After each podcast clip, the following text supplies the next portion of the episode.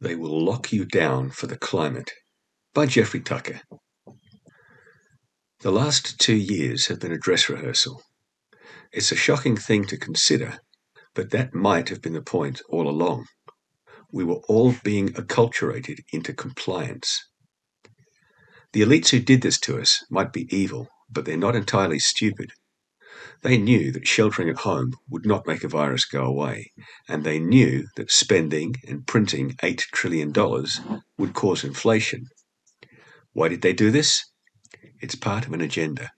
They're trying to change the way of life on Earth. This is not a conspiracy theory. It's not even a theory. It is what the World Economic Forum says it's doing. It is remaking cities by means of massive population control. Consider an article that just popped up on the website of the World Economic Forum, WEF. It's called My Carbon An Approach for Inclusive and Sustainable Cities. It says that cities as we know them have to go because, quote, cities across the world account for almost 75% of our total carbon emissions. As countries move towards implementing their pledges for a net zero future, urban areas will remain the action ground for decades to come. Unquote. This is not the first time we've seen evidence that these people hate cities. Anthony Fauci wrote this during the most intense period of lockdowns. Getting rid of cities and the freedom of movement and enterprise is the whole point. They want to drive us to some kind of techno primitive utopia of their own making. The WEF says this was the whole point all along. Quote, COVID 19 was the test of social responsibility. A huge number of unimaginable restrictions for public health were adopted by billions of citizens across the world. There were numerous examples globally of maintaining social distancing, wearing masks, mass vaccinations, and acceptance of contact tracing applications for public health, which demonstrated the core of individual social responsibility. Unquote. Editorial comment Rather than a test of individual social responsibility, one could argue it was a test of orchestrated mass formation behavior. End comment. See how it works? They get you to shelter in place. They convince you that it's okay to shut your church.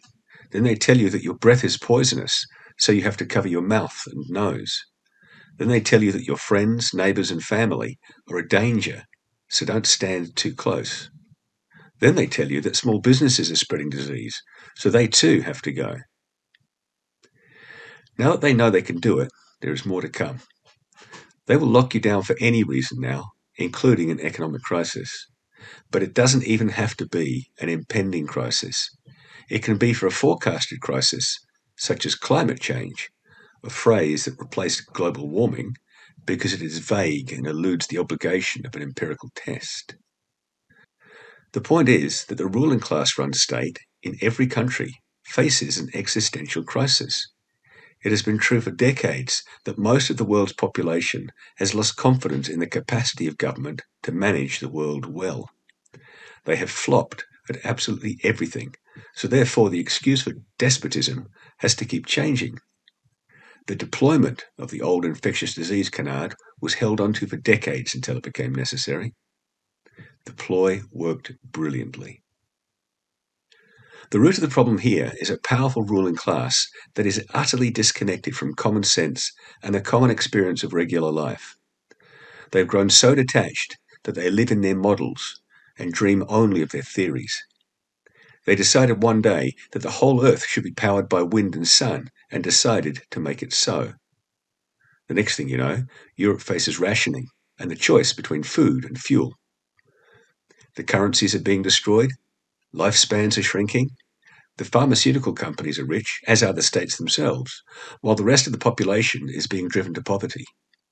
This is the crisis the world faces today. I've predicted for the better part of a year that all of this will eventually blow back on the managerial class itself.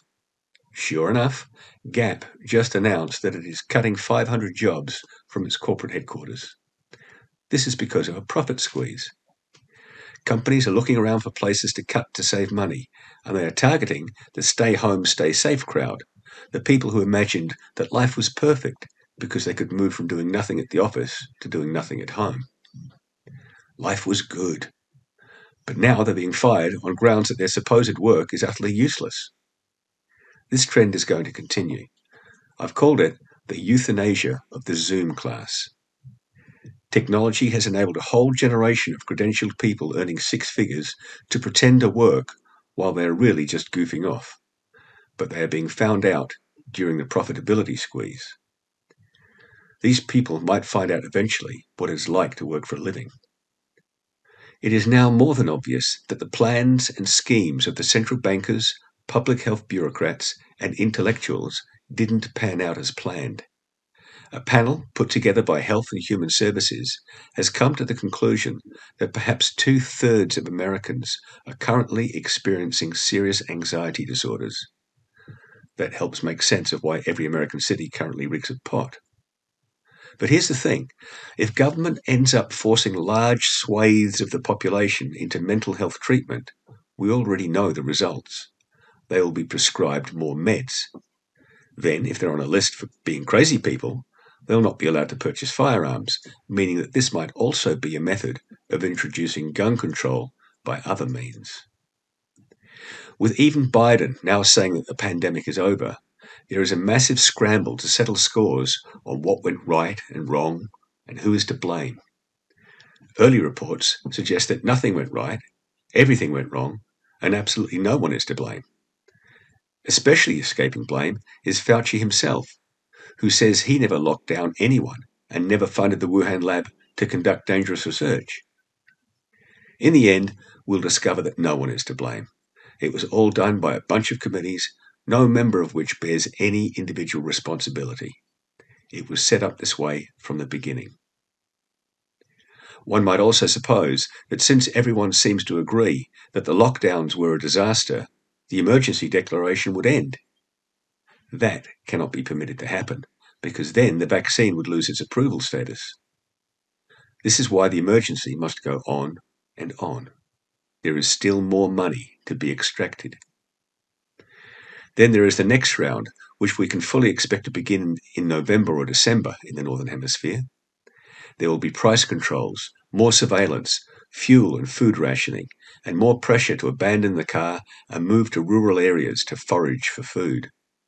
The state has become sadistic. It is nowhere near done with us.